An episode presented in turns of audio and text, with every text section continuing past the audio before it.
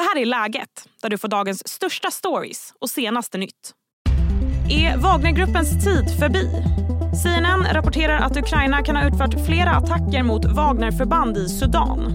Sen gruppens ledare Prigozjin omkom i en flygattack har det väckts frågor om gruppens ställning. Var står gruppen nu? I dagens avsnitt ska vi också blicka mot Kiruna som drabbats av ett ovanligt tidigt snökaos. Som vanligt får du även de allra senaste nyheterna. Jag heter Sally Sjöberg. We are going to switch to English now since I have a English speaking guest with me. Alexander Goltz, you are a analyst at the Stockholm Center for Eastern European Studies or Utrikespolitiska institutet as it is called in Swedish. Alexander, before we started recording you told me that you think the Wagner era is uh, might be over. Why is that? My feeling is that uh, after Prigozhin's mutiny when uh, Wagner's group tried to capture Moscow.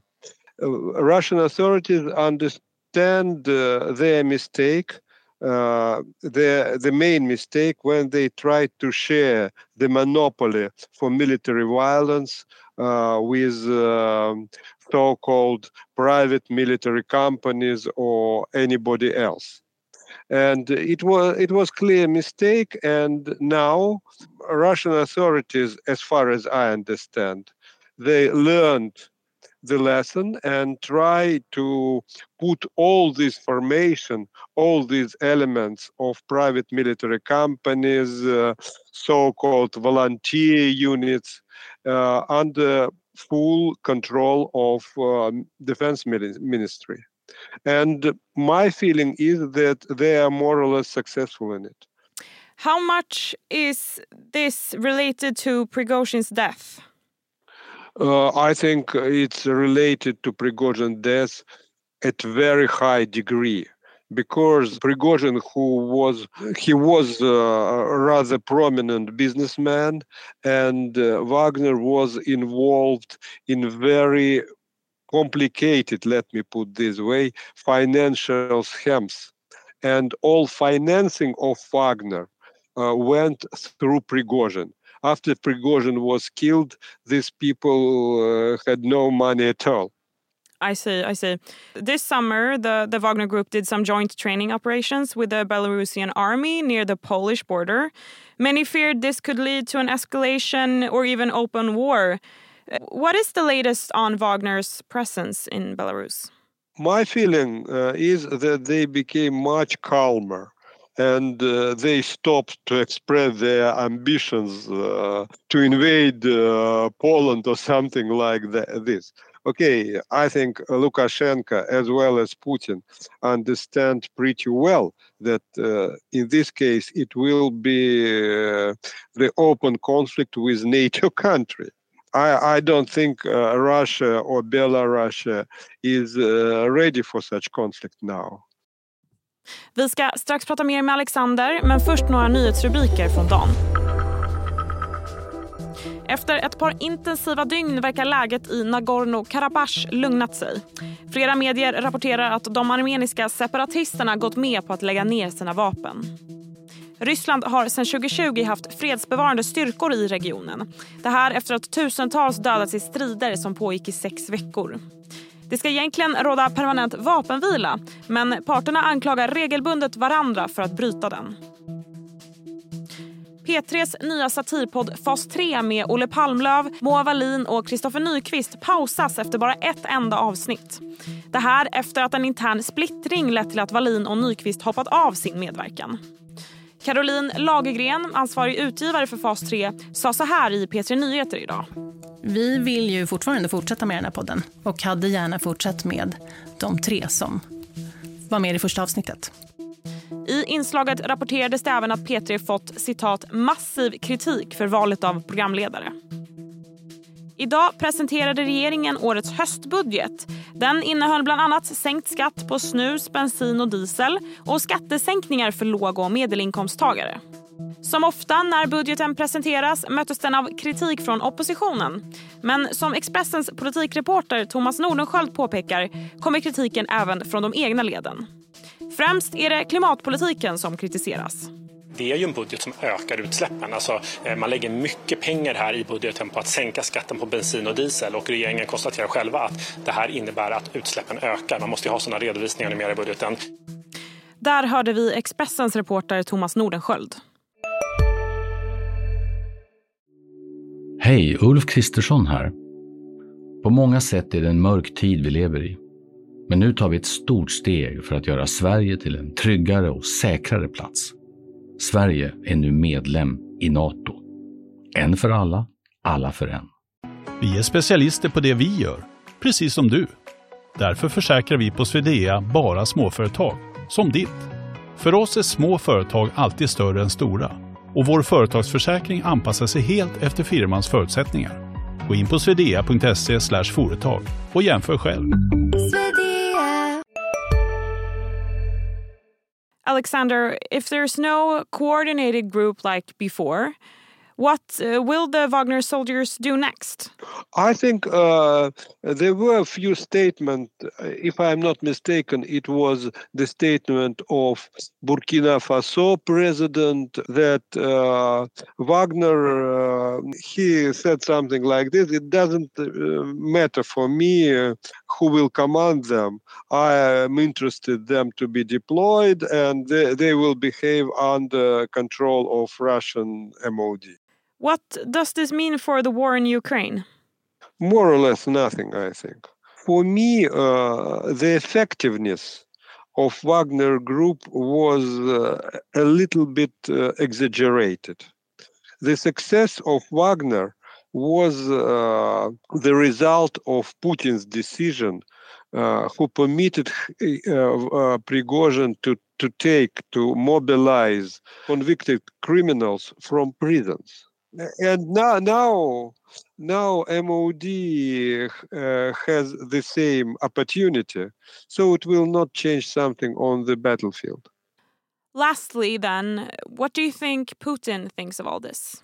All uh, that's going on now, it's uh, going on according to Putin's plan. Uh, Putin met uh, Wagner's grew uh, Prigozhin together with uh, dozens, two dozens of his commanders in Kremlin after mutiny, and he made them this proposal to go to Belarus or to continue participate the war in Ukraine or to go to Africa. Now they are doing what he proposed. And uh, at that time, Prigozhin tried to show up his independence.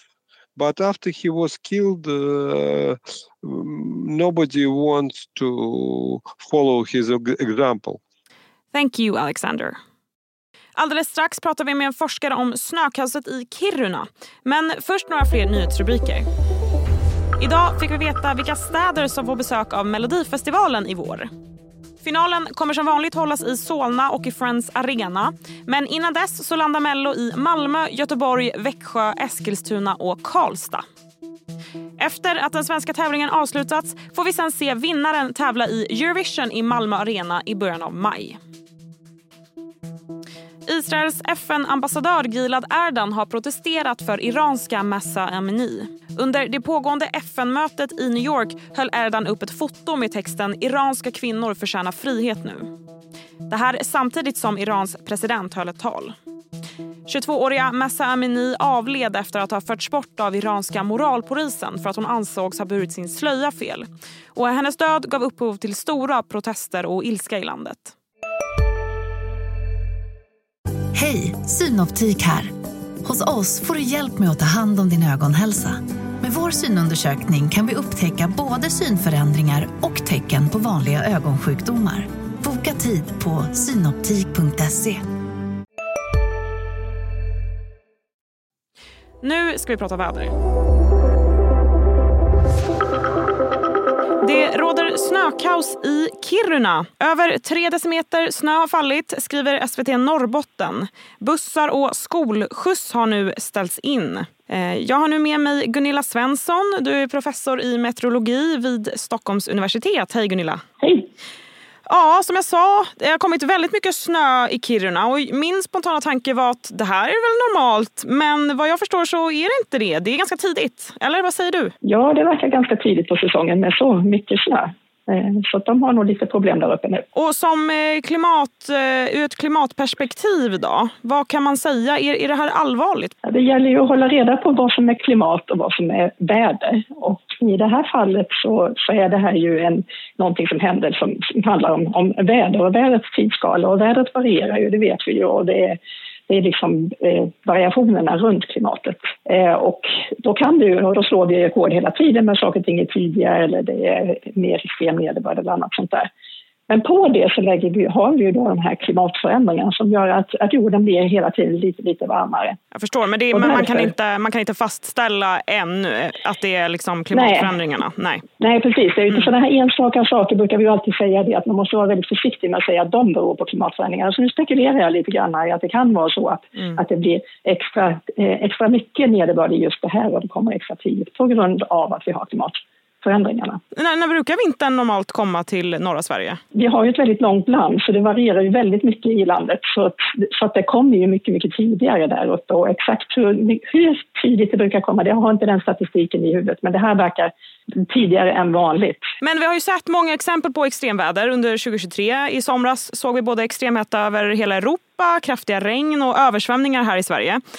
Va, vad är det som händer? Hur, hur illa ställt är det med klimatet? Ja, alltså klimatet det, det ändrar sig, det blir varmare och det går inte heller så där lika mycket varje år utan just i år så ser vi ju att det har, har blivit ett mycket varmare år, i alla fall när det gäller havsytans temperatur. Vi är ju på väg mot en väldigt varmt eh, årsmedelvärde över hela jorden. Då. Och eh, just det här med att haven är så mycket varmare gör ju att det, det finns mycket energi som finns i haven som kan gå upp i atmosfären och som då ger extra mycket värme värmeböljor som vi har sett i södra Europa, det handlar ju om att det hamnar ett högtryck där och att det torkar ut marken. Det regnar inte på väldigt länge och då kan det bli väldigt höga temperaturer. Sen har vi också vad vi kallar för såna här lite längre variationer i, i klimatet. Så vi har ju ett El Niño just nu och då förändrar sig temperaturerna på havet som gör att atmosfärens cirkulation förändrar sig och nederbördsmönstren ändrar sig också Eh, i de, vid de lägre breddgraderna i tropikerna och i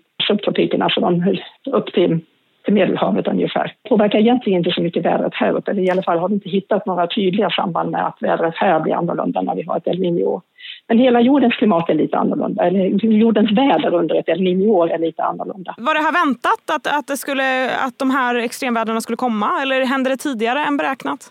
Alltså vi har ju under alla år som vi har pratat om, som är ganska många år, så har vi pratat om att, att vi ändrar på klimatet, att klimatet blir varmare. Och vad vi kommer se i ett varmare klimat är mer extremväder, mer högtryck eller mer eh, värmeböljor, längre värmeböljor med högre temperaturer och mer extrem nederbörd som hänger ihop med det här med att när luften blir varmare så kan den innehålla mer vattenånga och då kan det också bli mer nederbörd. Och när det då regnar riktigt intensivt så kan det komma ner mer nederbörd per tidsenhet helt enkelt och då blir det ju större sannolikheter för översvämningar. Så det, var, det är ändå också, väntat, eller vad säger du? Ja, så det, ja, det är både väntat men också lite oväntat att det blev så mycket eh, under det här året. Det, jag hade inte förväntat mig att det skulle bli så mycket varmare havstemperaturer eh, jämfört med, med åren innan. Mm. Eh, det är vi nog lite förvånade över allihopa och exakt vad det hur det hänger ihop, det har vi ännu inte hunnit att, att forska fram vad det, är för, vad, vad det är för kombination av olika saker som gör att det ser ut Men... Eh, just så just i år. Men att det ska bli varmare, det, vi fortsätter ju att släppa ut eh, växthusgaser med samma eller ökad takt.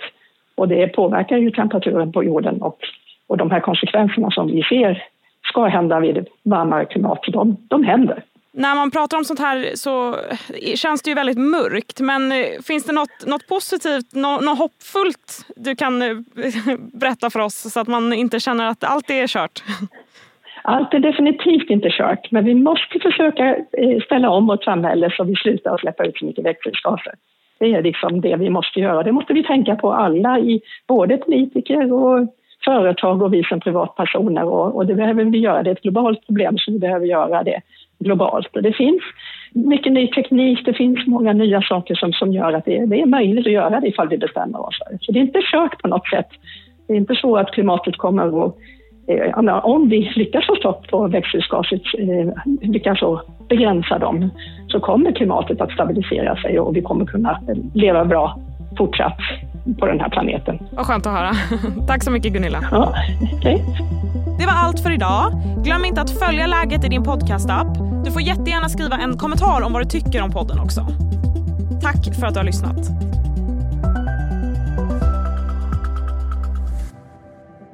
Du har lyssnat på en podcast från Expressen.